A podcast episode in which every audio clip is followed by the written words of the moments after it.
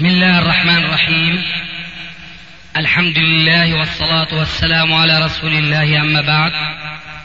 فهذا أحد أشرطة سلسلة الهدى والنور من الدروس العلمية والفتاوى الشرعية لشيخنا المحدث العلامة محمد ناصر الدين الألباني حفظه الله ونفع به الجميع قام بتسجيلها والتأليف بينها محمد بن أحمد أبو ليلى الأثري. إخوة الإيمان والآن مع الشريط الثلاثين بعد المئة السادسة على واحد. إن الحمد لله. نحمده ونستعينه ونستغفره. ونعوذ بالله من شرور أنفسنا ومن سيئات أعمالنا. من يهده الله فلا مضل له ومن يضلل فلا هادي له. وأشهد أن لا إله إلا الله وحده لا شريك له وأشهد أن محمدا عبده ورسوله. يا أيها الذين آمنوا اتقوا الله حق تقاته ولا تموتن إلا وأنتم مسلمون. يا أيها الناس اتقوا ربكم الذي خلقكم من نفس واحدة وخلق منها زوجها وبث منهما رجالا كثيرا ونساء. واتقوا الله الذي تساءلون به والأرحام. إن الله كان عليكم رقيبا. يا أيها الذين آمنوا اتقوا الله وقولوا قولا سديدا. يصلح لكم أعمالكم ويغفر لكم ذنوبكم. ومن يطع الله ورسوله فقد فاز فوزا عظيما. أما بعد فإن خير كلام كلام الله وخير الهدي هدي محمد صلى الله عليه وآله وسلم وشر الأمور محدثاتها وكل محدثة بدعة وكل بدعة ضلالة وكل ضلالة في النار. إن ظاهرة مخالفة السنة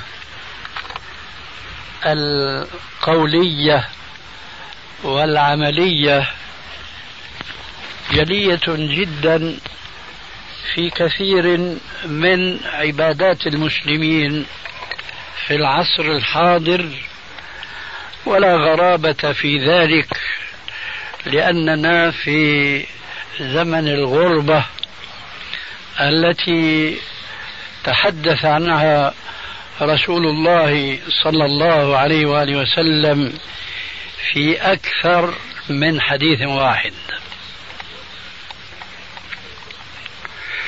ولا أريد الإفاضة في ذكر الأحاديث الواردة في الغربة وإنما أريد أن أقول لا غرابة في ذلك لأننا في زمن الغربة.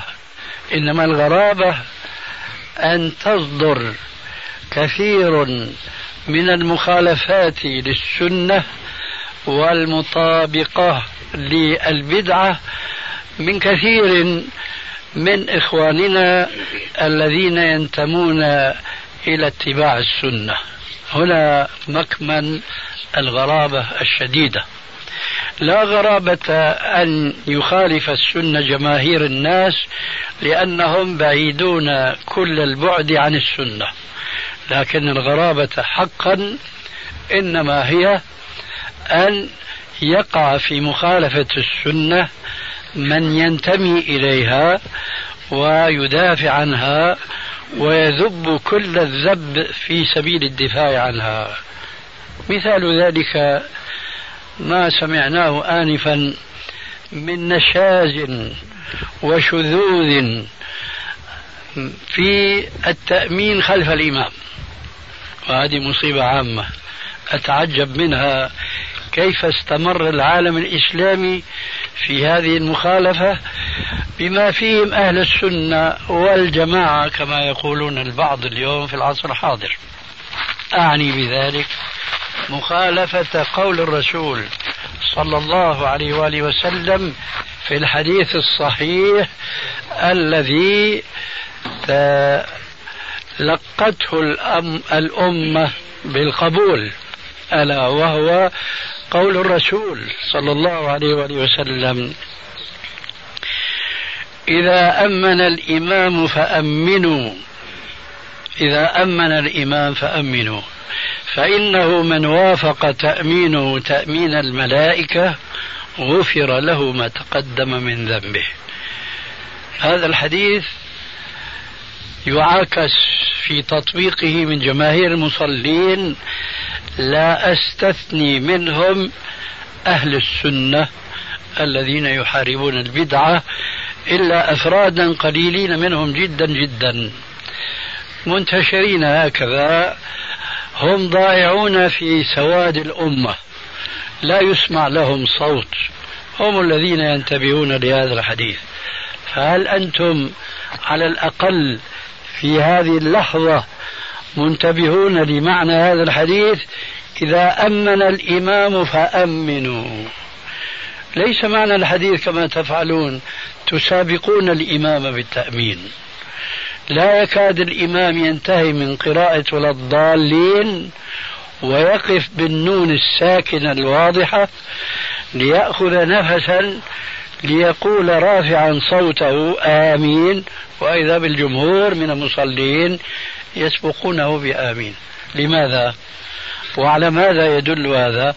على غفلة المصلين وأنهم لا يحضرون عقولهم مع قراءة القارئ الإمام الذي بين أيديهم ولذلك فهم يقعون في مثل هذه المخالفة الجلية. وإن تعجب فعجب كل العجب أن هناك أحد إخواننا الذين يخطبون كل جمعة في مسجد صلاح الدين ألا وهو الأستاذ الفاضل أبو مالك. كلكم يعرفه إن شاء الله.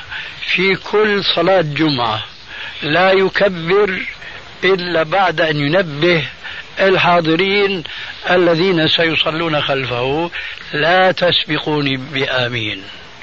ويا سبحان الله.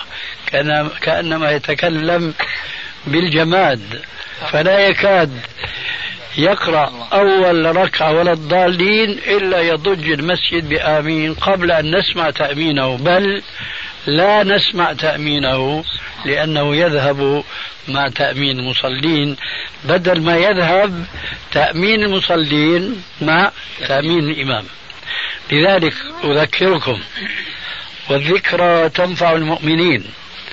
بهذا الحديث الصحيح إذا أمن الإمام فأمنوا فإنه من وافق تأمينه تأمين الملائكة. غفر له ما تقدم من ذنبه. أنا أعتقد أن سبب هذه الغفلة يعود إلى أهل العلم.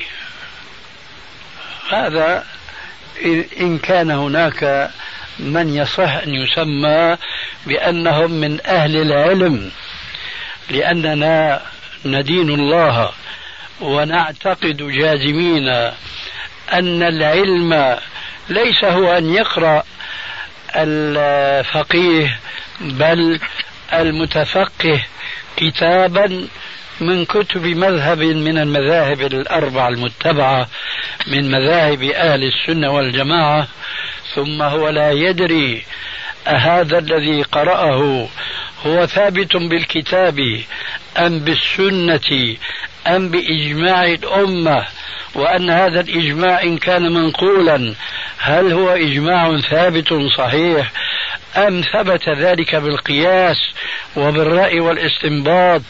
ثم هل هذا القياس قياس جلي أم خفي؟ هل هو صحيح أم ضعيف؟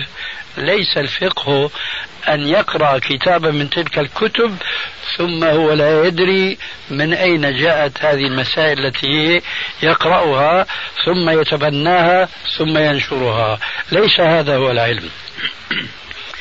العلم كما قال ذلك القائد العالم المحقق حقا ألا وهو ابن قيم الجوزي رحمه الله العلم قال الله قال رسوله إلى آخره.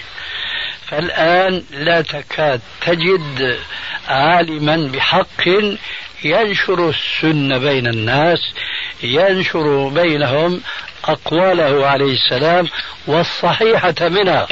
ليس كل ما ينسب إلى الرسول هو حديث ثابت صحيح. فلذلك ليس العلم كما قلت آنفا حاكيا عن بعضهم إنما العلم قال الله قال رسول الله. فقل من تجد من ينشر أقوال الرسول الصحيحة وأفعاله الثابتة. فمن هذه الأقوال الصحيحة التي اتفق على روايتها الشيخان الجليلان البخاري ومسلم رحمهم الله تبارك وتعالى. إذا أمن الإمام فأمنوا. فإنه فإنه من وافق تأمينه تأمين الملائكة غفر له ما تقدم من ذنبه. كان سلفنا الصالح إذا سمعوا حديثا هو دون هذا في الأهمية وكل أحاديث الرسول عليه السلام مهمة ولكنها تستوي. فالحديث الذي يتضمن فرضا ليس كالحديث الذي يتضمن آه، سنة وهكذا دواليك كانوا يقولون لو سافر المسلم سفرا خاصا وفي تعبيرهم لو شد الرحلة لهذا الحديث فقط لكان شد للرحل ثمنا بخسا لذاك الحديث الواحد. وها أنتم والحمد لله يتاح لكم أن تسمعوا مثل هذا الحديث في لحظات معدودات. فلماذا لا تهتمون لتحصيل هذا الأجر العظيم الذي رتبه رب العالمين على لسان نبيه الكريم أن يغفر لكم ذنوبكم. بماذا؟ فقط أن لا تسبقوا الإمام بآمين. انظروا كيف يصدق هنا وفي كل ما شرع الله قوله تبارك وتعالى وكان فضل الله عليك عظيما إذا أمن فأمنوا. ما هي النتيجة وما هو الثواب؟ يغفر الله لهؤلاء ذنوبهم. فلو عشنا حياة نوح عليه السلام كلها في طاعة الله عز وجل وعبادته وضمنا أن يغفر الله لنا لكان أيضا هذا الجهد المديد الطويل الذي فرضنا أنه حياة نوح عليه السلام أيضا لكان الثمن بخسها فما بالنا لا نهتم أولا بتطبيق هذه السنة في أنفسنا ثم في نشرها بين هؤلاء الناس الغافلين. أردت أن نذكر بهذه السنة لأننا دعاة إلى السنة. لأننا نزعم أننا دعاة إلى السنة لكن الواقع أننا مقصرون في اتباع السنة. قد نكون مجتهدين في الدعوة إلى السنة بالكلام لكننا قد نكون بل نحن كائنون مقصرين في تطبيق السنة في أكثر ساحاتها ومجالاتها. ما هي دعوتنا؟ دعوتنا دعوة الكتاب والسنة. لكن الحق والحق أقول إن هناك دعوات كثيرة وكثيرة جدا في الأرض الإسلامية اليوم كلها تعلن الدعوة للكتاب والسنة. ولكن في هذا العصر خاصة لا يكفي أن تكون دعوة الدعاة محصورة في هذين الأصلين ولا بد منهما الكتاب والسنة.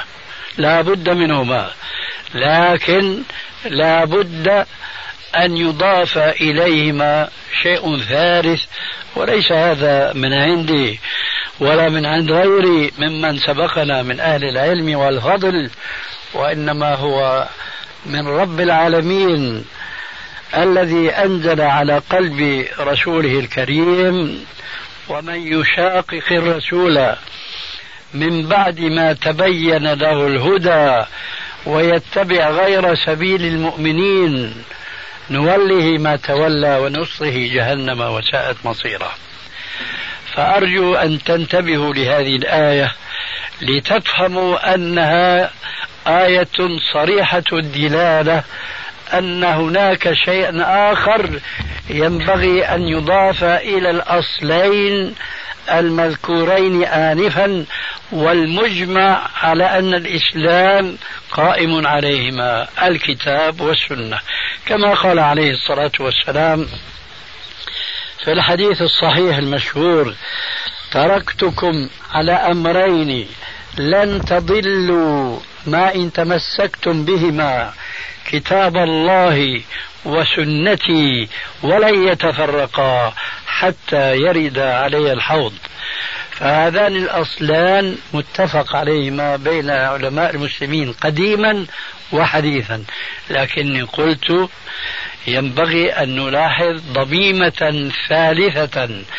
لا يستقيم القيام على الكتاب والسنة لمن لم يضم هذه الضميمة الثالثة وهي التي تستفاد من قوله تبارك وتعالى في الآية السابقة ويتبع غير سبيل المؤمنين ومن يشاقق الرسول من بعد ما تبين له الهدى ويتبع غير سبيل المؤمنين نوله ما تولى ونصله جهنم وساءت مصيره. إذا هذه الآية تعطينا دلالة بمفهوم المخالفة أن اتباع سبيل المؤمنين هو سبيل الوصول إلى جنة النعيم. ومخالفة سبيل المؤمنين هو الطريق لدخول الجحيم.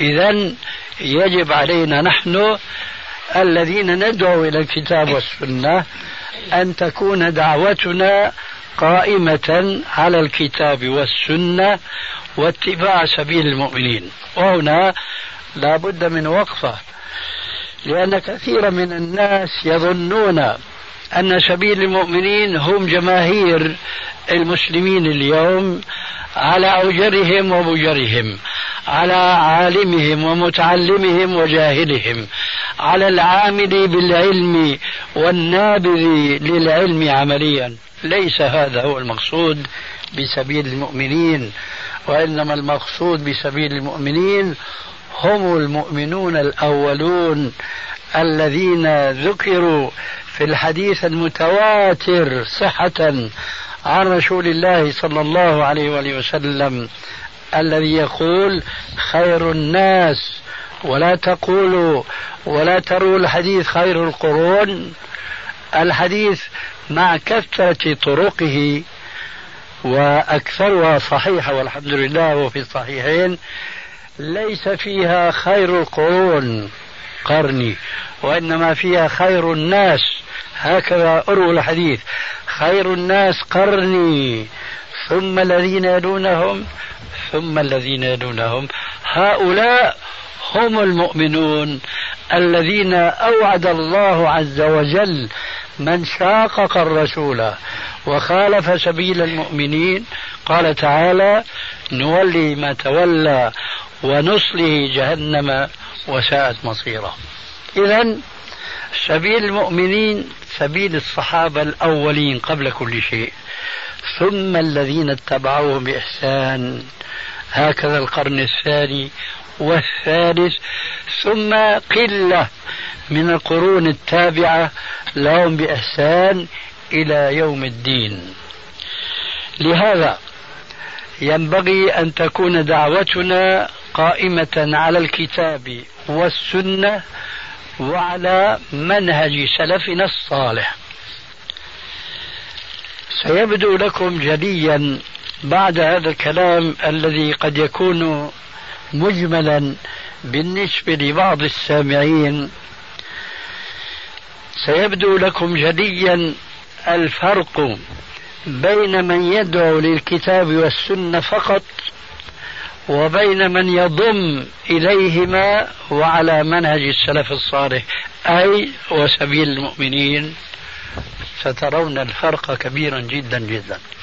أول ذلك أنتم تعلمون أنه يوجد اليوم في الأرض الإسلامية كما كان الأمر من قبل بل وأكثر مما كان الأمر من قبل مذاهب كثيرة وكثيرة جدا. مذاهب نحن نقول المذاهب الأربعة هي مذاهب أهل السنة لكن هناك مذاهب أخرى وهم يدعون كما ندعي نحن في مذاهبنا هذه. يدعون أنهم أيضا على السنة. اذكروا على سبيل المثال الشيعة.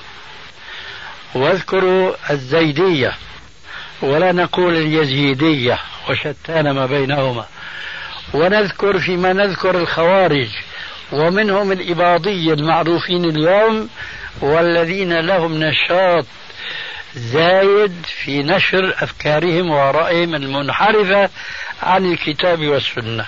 يا ترى لو سألنا هؤلاء المتمذهبين بهذه المذاهب قديما وحديثا دعونا من المذاهب العصرية المبتدعة اليوم وإنما نتكلم عن المذاهب القديمة والتي توارث خلفها عن سلفها تمذهبها بذلك المذهب.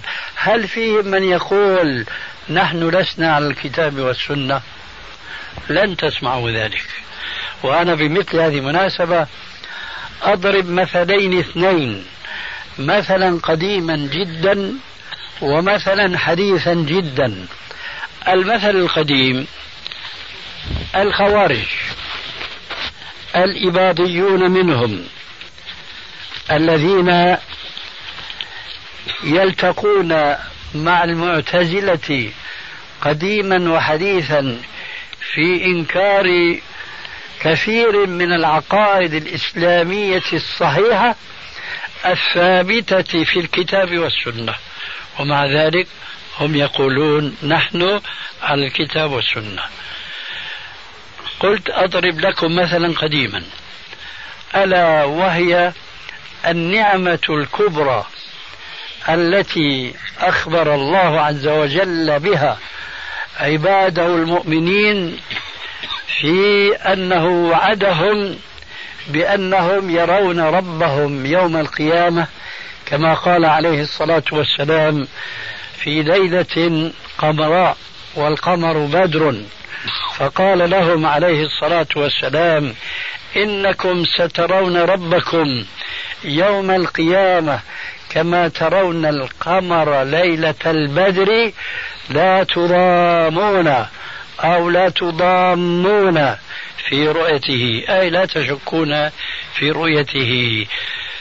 فهل آمن أولئك المعتزلة ومن دان دينهم ورأى رأيهم في هذه المسألة.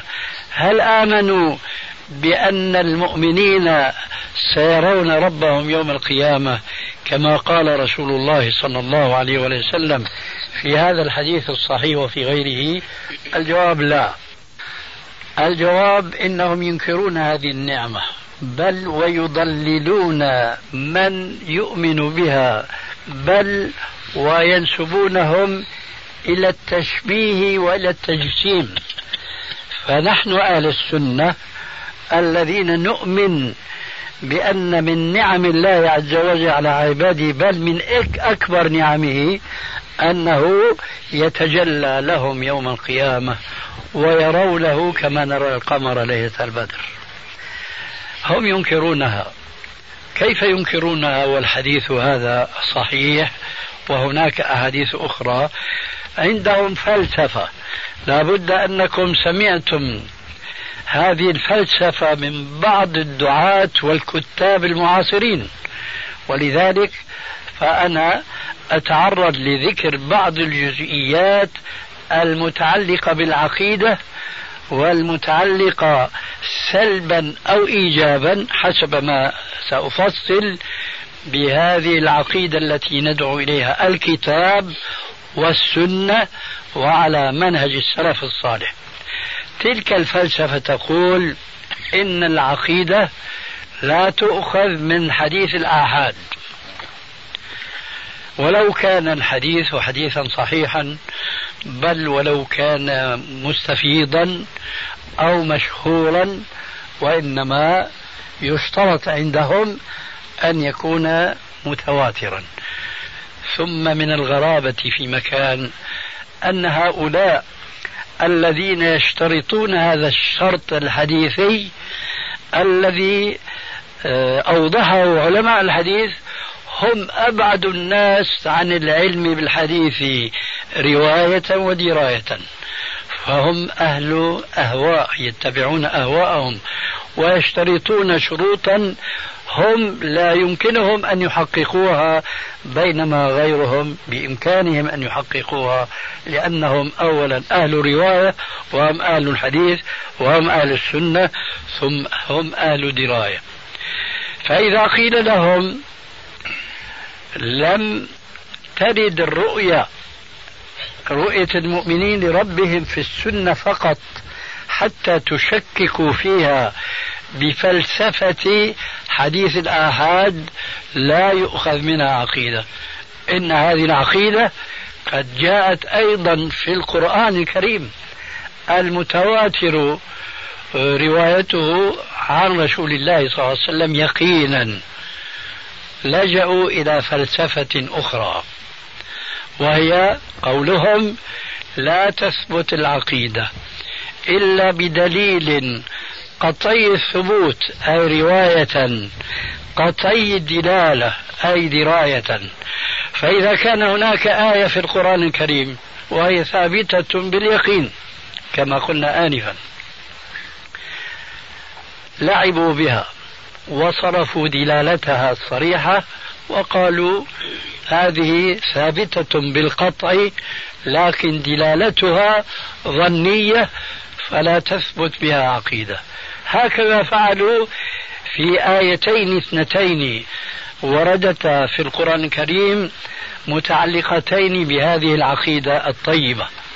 الآية الأولى قوله تبارك وتعالى وجوه يومئذ ناظرة إلى ربها ناظرة. هذه آية صريحة. وجوه يومئذ ناظرة وهي وجوه المؤمنين قطعا إلى ربها ناظرة. قالوا هذه ليست قطية الدلالة لماذا؟ لأنه يمكن تأويلها.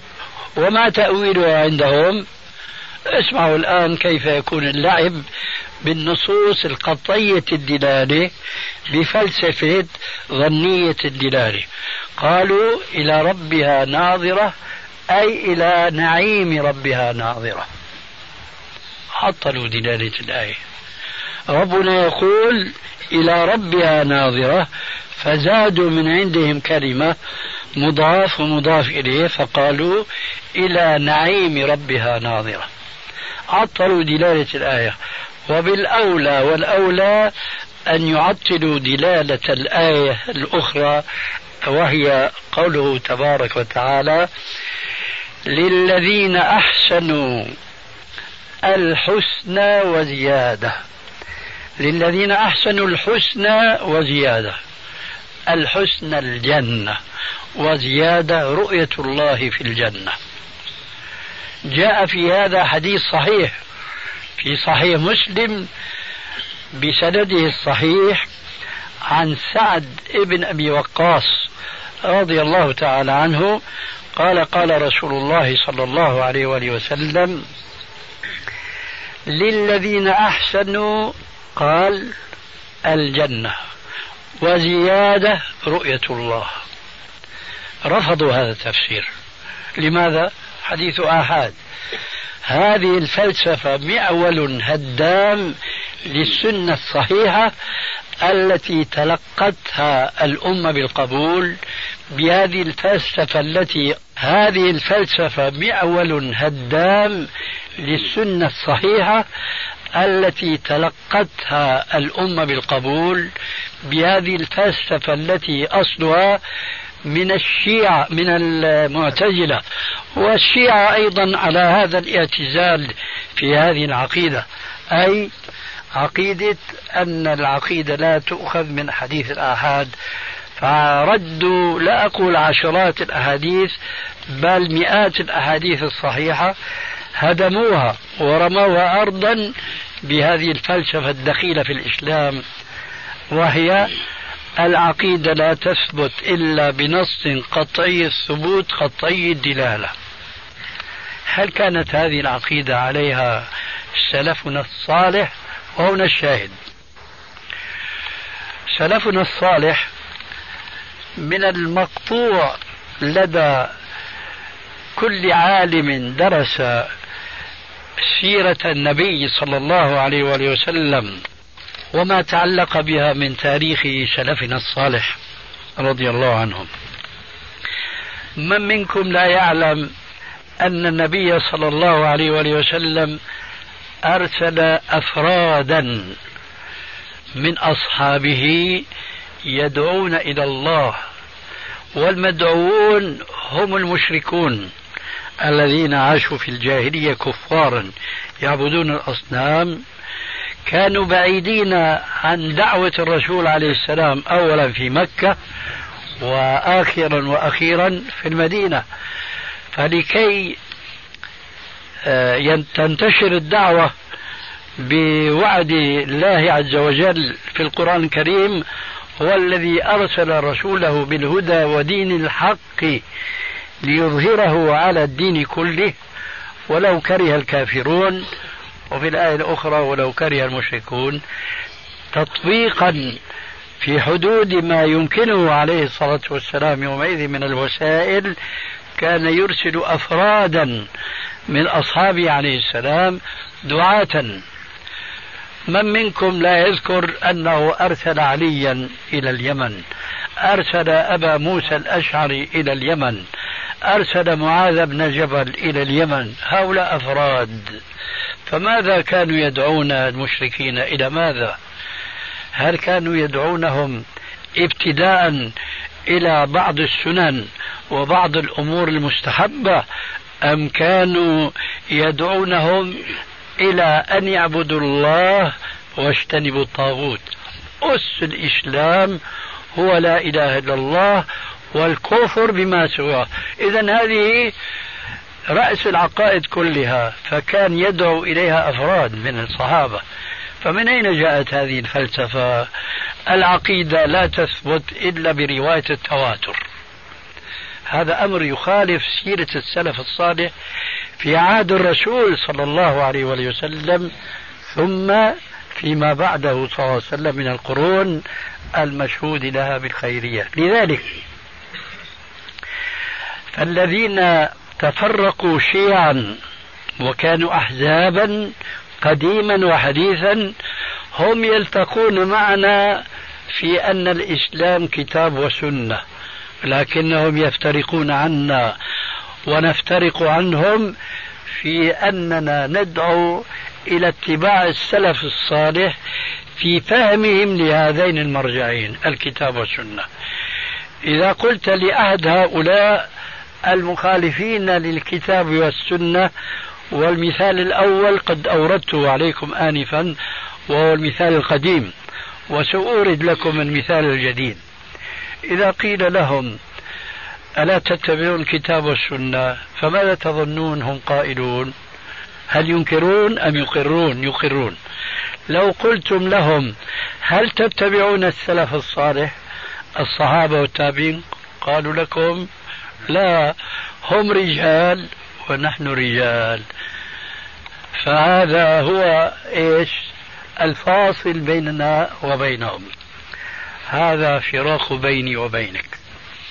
أما المثال الجديد الذي لم يمضي عليه إلا أقل من قرن من الزمان لابد أن الكثير من الحاضرين سمعوا بمن يعرفون بالقاديانيين. القاديانيين وهم يأبون هذه النسبة تضليلا للناس ويسمون أنفسهم بالأحمديين. وهذا له بحث طويل لبيان هذا التدليس منهم. المهم هؤلاء القاديانيون يشهدون معنا بكل ما نشهد من الإيمان بالملائكة وما بعده وبالإسلام الأركان الخمسة فهم يصلون ويحجون ويزكون ويصومون إلى آخره. لكنهم يقولون بأن هناك أنبياء بعد محمد صلى الله عليه وآله وسلم. وليس كما نعتقد نحن كما قال الله عز وجل في القرآن الكريم ولكن رسول الله وخاتم النبيين وكما قال عليه الصلاة والسلام في أحاديث كثيرة ومن أصحها وأشهرها قوله لعلي رضي الله عنه لما خلفه خليفة من بعده في المدينة ويمم شطر تبوك قال أنت مني بمنزلة هارون من موسى غير أنه لا نبي بعدي. كيف هؤلاء يشاركوننا في كل شروط الإيمان والإسلام ومع ذلك فهم يعتقدون بمجيء أنبياء بعد رسول الله صلى الله عليه وسلم. هذا كقاعدة.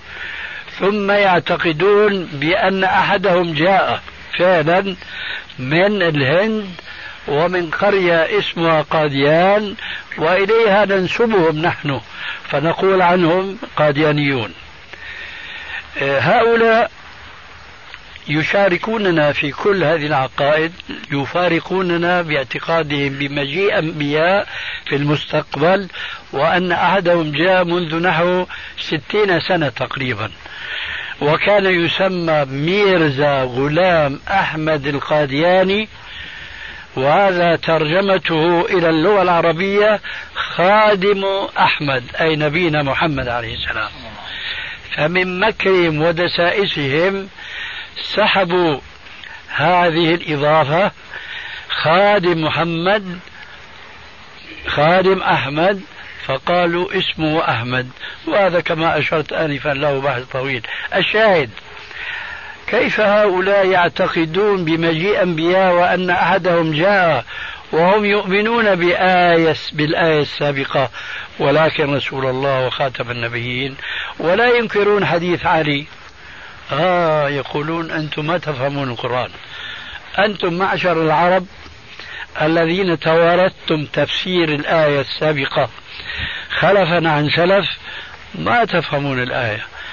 الذي فهمها هو الذي أوحي إليه مجددا وهو ميرزا غلام أحمد القادياني. إيش معنى الآية إذن؟ ولكن رسول الله وخاتم النبيين أي ولكن رسول الله وزينة النبيين.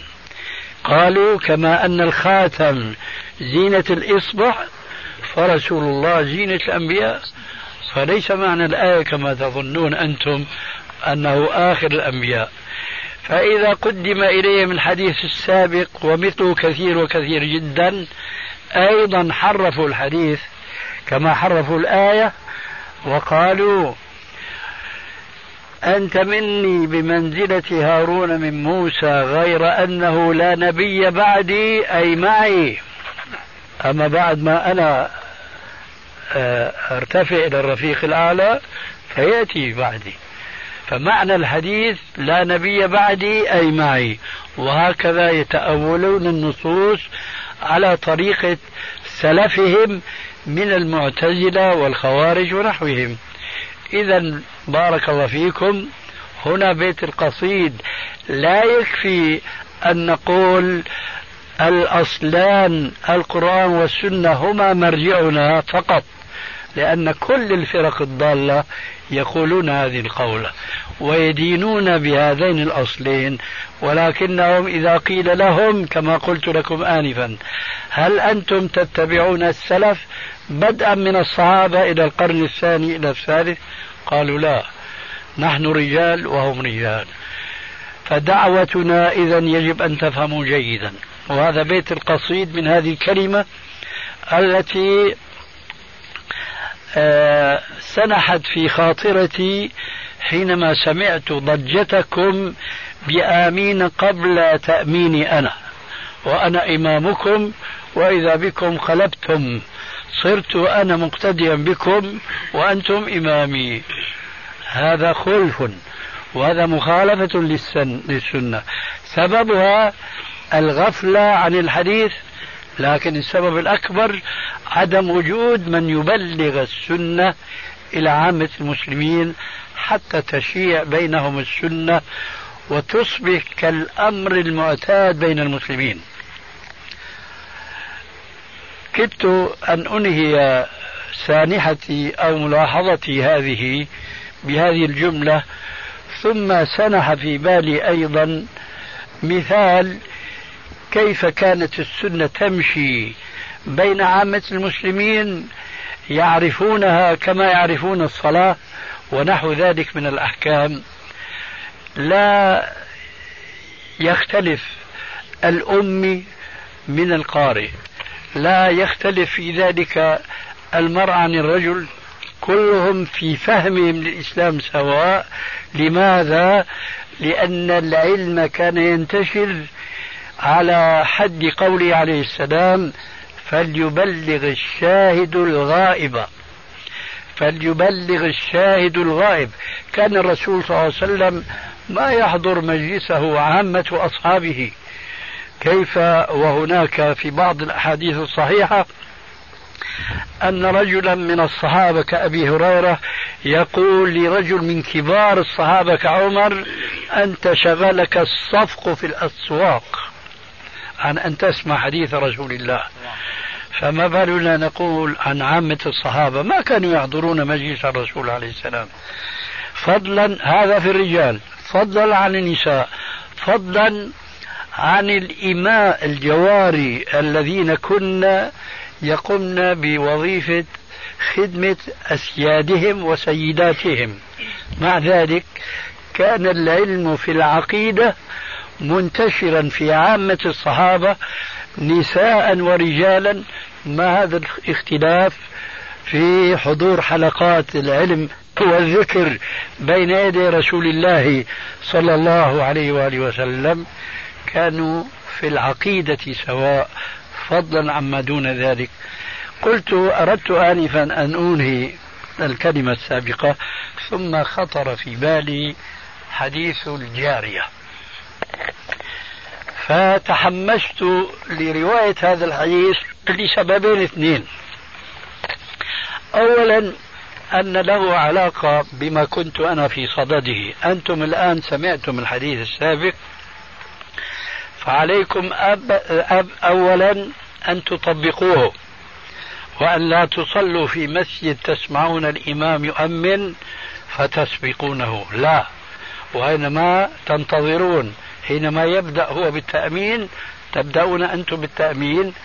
لا أريد منكم هذا فقط بل وأن تبلغوا ذلك ليبلغ الشاهد الغائب.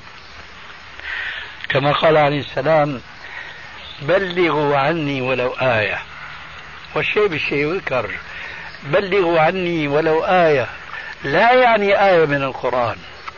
لأن معنى الآية في اللغة العربية هي الجملة الكاملة. ولما كانت الآيات الكريمة هي جمل كاملة اصطلح على هذا الإطلاق. الآية حينما تطلق إنما يراد بها الآيات أو الآية الكريمة. أما هنا في الحديث بلغوا عني ولو آية أي ولو جملة كاملة من حديث رسول الله صلى الله عليه وآله وسلم. وقد سمعتم آنفا. ومهما كان أحدكم ضعيف الحفظ آه، نسيا مثلي فسوف يحفظ إن شاء الله هذا الحديث الذي تلوته على مسامعكم أكثر من مرة. إذا أمن الإمام فأمنوا. فإنه من وافق تأمينه تأمين الملائكة غفر له ما تقدم من ذنبه. إذا بلغوا الناس هذا الحديث حتى يصبح الناس كما أصبحت تلك الجارية. جارية ترعى الغنم. كيف عرفت العقيدة الصحيحة المتعلقة بذات الله تبارك وتعالى والتي يجهلها حتى اليوم كبار المشايخ والدكاترة أما الجارية راعية الغنم فقد عرفت العقيدة الصحيحة ما هو السبب؟ السبب أن هؤلاء الأصحاب الكرام الذين كانوا يحضرون حلقات الذكر بين يدي النبي عليه الصلاة والسلام كانوا إذا انصرفوا إلى بيوتهم إلى أهاليهم إلى ذراريهم إلى خدمهم نقلوا الذكر الذي سمعوه من رسول الله صلى الله عليه وآله وسلم. هكذا هذه الجارية تلقت العقيدة الصحيحة ليس مباشرة من رسول الله لأنها خادمة ترعى الغنم. وإنما سيدها يلقنها وقد يكون سيدها أيضا لم يحضر مباشرة في مجلس الرسول عليه السلام. لكن نقل إليه من جاره من صاحبه إلى آخره. ما هو حديث الجارية؟ وما وما موقف كثير من مشايخ المسلمين اليوم من هذه العقيدة؟ اسمعوا الحديث وطبقوه على واقعك اليوم واقعكم اليوم فستجدون هذا الواقع مخالفا لعقيدة الجارية هذه العقيدة المطابقة للكتاب والسنة. أرجو أن أنهي هذا الكلام بهذا الحديث الذي رواه الإمام مسلم في صحيحه من حديث سيد الجارية واسمه معاوية ابن الحكم السلمي. قال صليت خلف النبي صلى الله عليه وآله وسلم يوما فعطس رجل بجانبي فقلت له يرحمك الله. فنظروا إلي هكذا. يسكتونه. لكني قال ما سكت؟ وإنما قلت هو يصلي انتبهوا. هو يصلي. ويقول لمن عطس يرحمك الله. هذا يدل أنه كان حديث عهد بالإسلام. فلما قال لي من عطس بجانبي يرحمك الله نظروا إليه هكذا بأطراف أعينهم مسكتين له لكنه ما سكت بل ازداد تضجرا وصاح بأعلى صوته وهو يصلي. قال وثكل أمياه. ما لكم تنظرون إليه؟ هو ما يظن أنه أساء عملا في الصلاة. ما لكم تنظرون إليه؟ فأخذوا ضربا على أفخاذهم يسكتونه. قال فلما قضى رسول الله صلى الله عليه وآله وسلم الصلاة أقبل إلي. تصوروا الآن مثل هذه القصة تقع من بعض المصلين ثم يقبل الإمام إليه. ماذا يتصور أنه سيفعل به؟ لابد أن ينهره على الأقل إن لم يبادره بالضرب. هكذا تصور معاوية بن الحكم السلمي لكن والحمد لله خاب تصوره لأنه عبر عن ذلك بقوله بلسان عربي مبين فوالله ما قهرني ولا كهرني ولا ضربني ولا شتمني.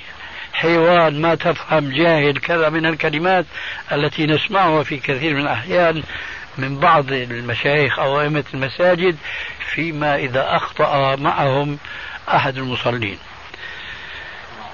وإنما قال لي عليه الصلاة والسلام وإنما قال لي إن هذه الصلاة لا يصلح فيها شيء من كلام الناس. مخاطبة في الصلاة. لا يصلح فيها شيء من كلام الناس. إنما هي تسبيح وتحميد وتكبير وقراءة القرآن. لما وجد معاوية ابن الحكم السلمي وأذكركم هذا غير معاوية ابن أبي سفيان الأموي. لما وجد هذا اللطف وكل شيء من معدنه طبيعي من رسول الله صلى الله عليه وسلم تفتح قلبه ليسأل نبيه صلى الله عليه وسلم عن ما يشعر أنه بحاجة ليسأله. فقال يا رسول الله إن منا أقواما يتطيرون أي يتشائمون ببعض الأشياء وهذا من جاهلية القرن العشرين ليس في الكفار والمشركين وإن في وإنما في المسلمين أيضا. يتطيرون من أشياء كثيرة وكثيرة جدا وأظن أنكم تعلمون بعض الأمثلة. إن منا أقواما يتطيرون. قال فلا يصدنكم. لا يصدنكم. انظروا. لم يقل لهم لا تطيروا. وإنما قال لا يصدنكم. أي إذا تطيرتم فامضوا فيما كنتم أنتم ماضون فيه ولا ترتدوا على أعقابكم لسبب إيش؟ طيرة عرضت لكم كلمة التطير اشتقت, اشتقت من الطير. كان الجاهلي إذا عزم على السفر وخرج فأول طير يراه يطير. طير حيوان يخاف من الإنسان فإما أن يطير يمينا أو يسارا. فإن طار هذا الحيوان يمينا هذا الإنسان الذي هو أحوم منه يتفاعل. فإن طار يسارا يتشائم ويرتد إلى داره ولا يسافر. قال إن منا أقواما يتطيرون. قال فلا يصدنكم. خرجت إلى السفر أمضي. حيوان هذا شو بيعرفوا الخير في المستقبل ولا شر. أمضي إلى ما خرجت إليه. قال إن منا أقواما يأتون الكهان. قال فلا تأتوهم. قال إن منا أقواما يخطون أي الضرب الرمل كما هو معلوم. قال قد كان نبي من الأنبياء يخط فمن وافق خطه خطه فذاك. هذا كما يقول العلماء تعليق بالمحال. يقول عليه الصلاة والسلام جوابا عن ذاك السؤال قد كان نبي من الأنبياء قبلي معجزة له يخط بالرمل فيطلع على بعض المغيبات بواسطة الرمل. فمن وافق خطه من هؤلاء الكهان المنجمين خط ذلك النبي الكريم فذاك أي المصيب. وهيهات أن يوافق خط الدجال خط النبي الصادق الأمين. قد كان نبي من الأنبياء يخط فمن وافق خطه خطه فذاك الآن يأتي الشاهد. قال يا رسول الله عندي جارية ترعى غنما لي في أحد عند جبل أحد في المدينة. فسطى الذئب يوما على غنمي وأنا بشر أغضب كما يغضب البشر. فصككتها صكة. وعلي عتق رقبة. فقال عليه السلام لها ائت بها. فلما جاءت إليه قال لها رسول الله صلى الله عليه وآله وسلم هنا الشاهد. أين الله؟ قالت في السماء. قال لها من أنا؟ قالت أنت رسول الله. فالتفت إلى سيدها وقال له اعتقها فإنها مؤمنة. شهد النبي صلى الله عليه وآله وسلم لهذه الجارية التي كانت ترعى الغنم لسيدها ومن غفلتها وضعفها سطى الذئب على غنمها الأمر الذي أغضب سيدها فصكها وصفعها تلك الصف على خدها. فامتحنها الرسول عليه السلام بهذين السؤالين. أين الله؟ قالت في السماء. قال من أنا؟ قالت أنت رسول الله. قال لسيدها اعتقها. أي إذا اعتقها فقد وفيت بنذرك فإنها مؤمنة. الآن اسألوا الناس ليس عامة الناس فإنكم تسمعون عامة الناس في مجالسهم يقولون الله موجود في كل الوجود. الله موجود في كل مكان. إذا الجارية التي كانت ترعى الغنم هي أفقه منهم. ليت الأمر وقف أفقه من هؤلاء العامة الذين يتكلمون بهذه الجاهلية في مجالسهم. لو أنت سألت الدكاترة إلا من شاء الله وقليل ما هم أين الله؟ قال لك لا يجوز يا أخي هذا السؤال. الله في كل مكان. أو يقول لك الله موجود في كل في كل الوجود أو يقول ليس لله مكان. هذا كله خلاف القرآن والسنة. والجارية التي نطقت حقا إنما نطقت بآية من آيات الله الكثيرة بمعناها آمنتم من في السماء أن يخسف بكم الأرض فإذا هي تمور؟ أم أمنتم من في السماء أن يرسل عليكم حاصبا؟ فستعلمون كيف نذير. إذا الجارية عرفت العقيدة الصحيحة. فما بالنا نحن اليوم ما نعرف هذه العقيدة الصحيحة؟ الأمر يعود إلى شيئين اثنين. الشيء الأول الجهل بالسنة الصحيحة. والشيء الثاني أن الجماهير غفلت عن الأصل الثالث وهو على ما كان عليه السلف الصالح. فعلى ما كان السلف الصالح في الجواب عن سؤال أين الله؟ الجارية أجابت وأقرها الرسول عليه السلام وعلى هذا كان سلفنا الصالح كما قال الإمام عبد الله ابن المبارك من كبار شيوخ إمام السنة أحمد بن حنبل رضي الله تعالى عنه وعمن جاد في سبيل الله عن العقيدة والسنة. قال عبد الله ابن المبارك ابن المبارك رحمه الله الله تبارك وتعالى فوق عرشه فوق عرشه بذاته ليس في كل مكان كما يقول الجهلة الله تبارك وتعالى فوق عرشه بذاته بائن من خلقه ليس كما يقول الصوفية. الله مخالط للكون. وما الله في التمثال إلا كثلجة بها الماء. هذه عقيدة إيش؟ الصوفية القائلون بوحدة الوجود. الله تبارك وتعالى فوق عرشه بذاته بائن من خلقه وهو معهم بعلمه. فعلمه في كل مكان. أما الله عز وجل فكما قال على العرش استوى والآيات الكثيرة وبهذا القدر كفاية فقد استطردت كثيرا لكن أرجو أن أكون قد أوضحت عن دعوتنا وعن الفرق بين دعوتنا ودعوة الآخرين الذين يشاركوننا أما الذين لا يشاركوننا فلا نتحدث عنهم. الذين يشاركوننا في الدعوة إلى الكتاب والسنة فنحن نختلف عنهم وهم يختلفون عنا أننا لا نرضى أن نفهم الكتاب والسنة إلا على ما كان عليه السلف الصالح.